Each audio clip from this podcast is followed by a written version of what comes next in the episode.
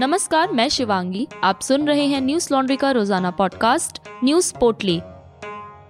आज है 14 दिसंबर, दिन है मंगलवार। श्रीनगर के जेवन में सोमवार शाम आतंकियों ने एक पुलिस बस पर हमला कर दिया। इस हमले में 2 पुलिसकर्मी शहीद हो गए जबकि 12 जवान घायल हैं। कश्मीर जोन पुलिस ने इसे चरमपंथी हमला बताया है। पुलिस के मुताबिक बस में 14 लोग सवार थे। ये दल ड्यूटी के बाद कैंपस की ओर लौट रहा था।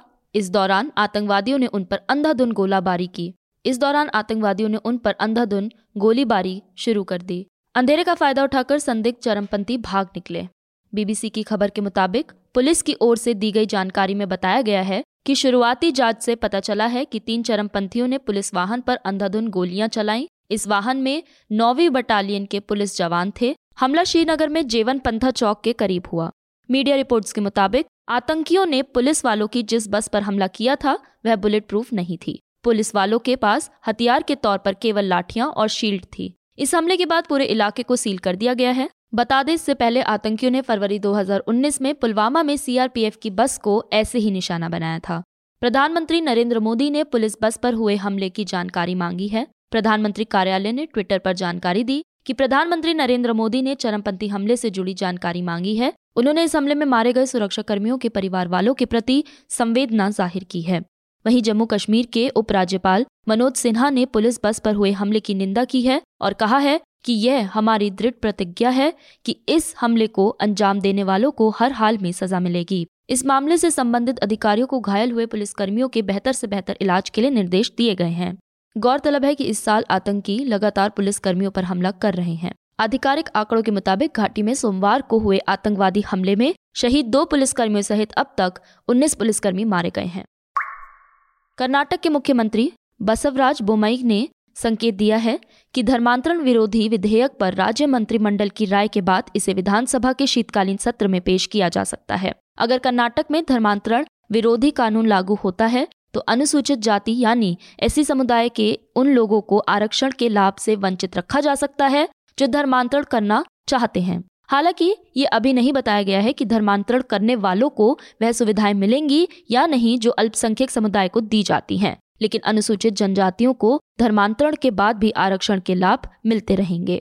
मुख्यमंत्री ने दावा किया है कि धर्म परिवर्तन समाज के लिए अच्छा नहीं है। मुख्यमंत्री ने कहा कि दबे कुचले लोगों को इसका शिकार नहीं बनने देना चाहिए। हालांकि उन्होंने स्पष्ट किया कि सभी धार्मिक समुदायों के लोगों को धर्मांतरण रोधी कानून से घबराने की जरूरत नहीं है। हिंदू, ईसाई, मुस्लिम और सिख संविधान द्वारा मान्यता प्राप्त धर्म हैं और लोगों को प्रार्थना करने या अपने धर्म का पालन करने में कोई समस्या नहीं है। कांग्रेस ने इस बिल का विरोध करने का ऐलान किया है। पार्टी का कहना है कि ये बिल अल्पसंख्यकों को निशाना बनाने के लिए लाया जा रहा है। कांग्रेस नेता सिद्धार्थ मैया ने इसे राजनीतिक कदम करार दिया है। विपक्षी दलों द्वारा इसका विरोध किए जाने की संभावना पर बोम्मई ने कहा कि ये जाहिर सी बात है कि किसी भी कानून पर अलग अलग विचार होंगे, लेकिन बहस के बाद जनहित में इसे लागू करने के लिए प्रतिबद्ध हैं। राज्य के गृह मंत्री आरागा ज्ञानेन्द्र ने प्रस्तावित कानून पर अपनी राय व्यक्त करते हुए कहा कि घबराने की जरूरत नहीं है, क्योंकि इसका उद्देश्य केवल ये सुनिश्चित करना है कि विभिन्न धर्मों के लोग शांति और सद्भाव से अपनी आस्था का पालन कर सकें। जनसत्ता की एक रिपोर्ट के मुताबिक नए कानून में जबरन धर्मांतरण कराने में शामिल आरोपियों को 10 साल की सजा का प्रावधान होगा। देश भर में कोरोना के 5,784 नए मामले सामने आए हैं और 252 मरीजों की मौत हो गई। इसी के साथ कोरोना के कुल मामले बढ़कर 3,47,03,644 हो गए हैं और मरने वालों की संख्या 4,75,888 हो गई है। एक्टिव मामलों की संख्या 88,993 है, जो पिछले 563 दिनों में सबसे कम है।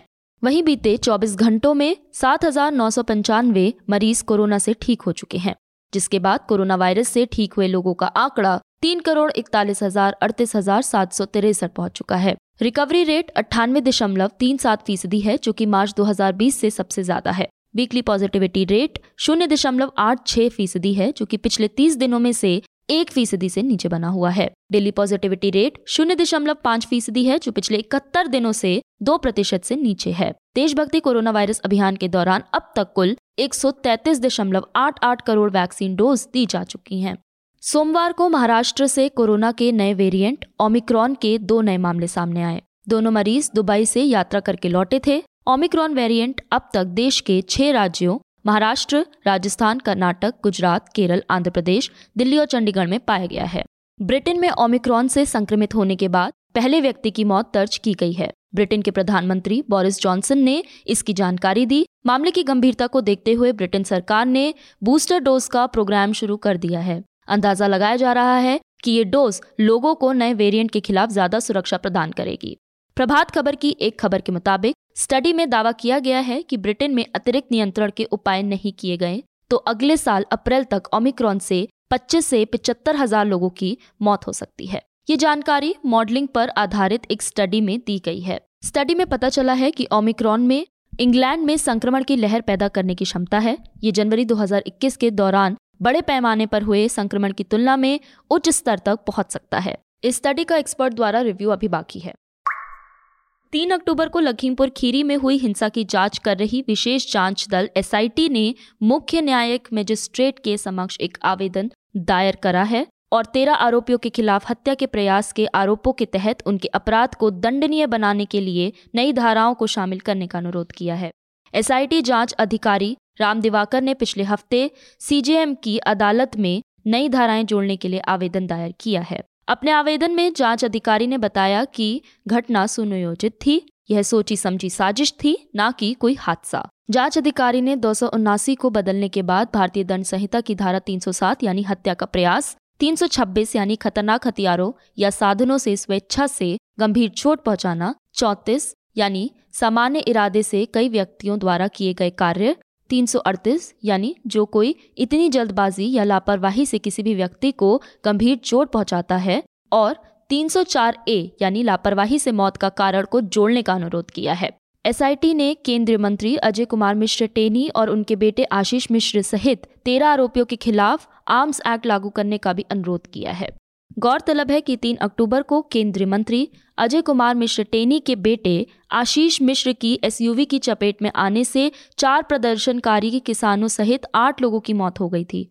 हिंसा में एक स्थानीय पत्रकार भी मारा गया था। एसआईटी ने अब तक आशीष मिश्र, लवकुश, आशीष पांडे, शेखर भारती, अंकित दास, लतीफ, शिशुपाल, नंदन सिंह, सत्यम त्रिपाठी, सुमित जायसवाल, धर्मेंद्र बंजारा, रिंकू राणा और उल्लास त्रिवेदी को गिरफ्तार किया है। बता दें कि लखीमपुर खीरी में 3 अक्टूबर को 3 गाड़ियों के एक काफिले ने विरोध प्रदर्शन कर रहे किसानों की भीड़ को टक्कर मार दी थी। इस घटना में 8 लोगों की मौत हो गई, जिनमें 4 किसान, 2 भाजपा कार्यकर्ता, 1 ड्राइवर और 1 पत्रकार थे। इन तीनों में से 2 गाड़ियां अजय मिश्र टेनी की थी। न्यूज़ लॉन्ड्री मौके पर पहुंचा और लखीमपुर खीरी से ग्राउंड रिपोर्ट की। कई चश्मदीदों ने आरोप लगाया कि एक वाहन में मंत्री का बेटा आशीष मिश्र टेनी भी मौजूद था। इस पूरे मामले में मैंने और मेरी साथी रिपोर्टर निधि सुरेश ने लखीमपुर खीरी से ग्राउंड रिपोर्ट किए हैं। हमने मारे गए 4 किसानों, 2 भाजपा कार्यकर्ताओं, 1 ड्राइवर और 1 पत्रकार के घर से ग्राउंड रिपोर्ट किए हैं। इसके अलावा हमने अजय मिश्र टेनी के गांव बनवीरपुर से भी ग्राउंड रिपोर्ट की है। ये हादसा बनवीरपुर के बिल्कुल नजदीक हुआ था। इन ग्राउंड रिपोर्ट्स को पढ़ने के लिए आप हमारी वेबसाइट hindi.newslaundry.com पर जाकर इन्हें हिंदी में पढ़ सकते हैं। इसके अलावा newslaundry.com पर जाकर आप इन रिपोर्ट्स को अंग्रेजी में पढ़ सकते हैं। हमारी जमीनी पत्रकारिता को सपोर्ट करने के लिए आज ही हमारी वेबसाइट newslaundry.com पर जाएं, सब्सक्राइब का लाल बटन दबाएं और गर्व से कहें, मेरे खर्च पर आजाद हैं खबरें। काबुल में आतंकी ठिकानों को नष्ट करने के लिए की गई एयर स्ट्राइक में किसी भी अमेरिकी सैनिक और अधिकारियों पर कोई भी कार्रवाई नहीं की जाएगी। एयर स्ट्राइक को लेकर उच्च स्तरीय जांच में कानून का कोई उल्लंघन नहीं पाया गया है, पर इसमें शामिल लोगों को पूरी तरह से दोषमुक्त बताने से रोका गया है। जांच में कहा गया है कि इस तरह के निर्णय कमांडरों पर छोड़ दिए जाने चाहिए। इसके बाद 2 सीनियर कमांडरों ने किसी को दंडित ना करने की सिफारिश की। अब जांच कमेटी ने हमले के लिए जिम्मेदार सभी अमेरिकी सैनिकों और अधिकारियों को दोषमुक्त कर दिया है। बता दें कि अफगानिस्तान पर तालिबान का कब्जा होने के बाद काबुल एयरपोर्ट पर बम से धमाका किया गया था। इस धमाके में 169 अफगानी नागरिकों समेत 13 अमेरिकी सैनिकों की भी मौत हो गई थी। बाद में जवाबी कार्यवाही में अमेरिका की तरफ से ड्रोन हमला किया गया। ये स्ट्राइक 29 अगस्त 2021 को की गई थी। एयर स्ट्राइक में सहायता कर्मी और उनके परिवार के 9 सदस्य मारे गए थे। अमेरिकी खुफिया एजेंसी का कहना था कि सहायता कर्मी की कार इस्लामिक स्टेट की स्थानीय शाखा आईएसआईएस से ताल्लुक रखती थी। हालांकि इसके कुछ दिनों बाद अमेरिकी सेंट्रल कमांड के जनरल केनेथ मैकेंजी ने इस घटना को एक दुखद गलती बताया था। जनरल केनेथ मैकेंजी ने कहा था कि ये गलती थी और मैं माफी मांगता हूँ। कमांडर होने के नाते मैं इस हमले और इसके दुखद परिणाम के लिए पूरी तरह से जिम्मेदार हूँ। साथ ही हम ये मानते हैं कि क्षतिग्रस्त हुआ वाहन और मारे गए लोगों का आईएसआईएस से संबंध होना या अमेरिकी सेना के लिए प्रत्यक्ष रूप से खतरा होने की आशंका नहीं थी। मैं इस हमले में मारे गए लोगों के परिवार और दोस्तों के प्रति शोक व्यक्त करता हूँ। आज बस इतना ही। आपका दिन शुभ हो। नमस्कार। न्यूज़ लॉन्ड्री के सभी पॉडकास्ट टिचर, आईट्यूज और दूसरे पॉडकास्ट प्लेटफॉर्म पे उपलब्ध हैं। खबरों को विज्ञापन के दबाव से आजाद रखें। न्यूज़ लॉन्ड्री को सब्सक्राइब करें।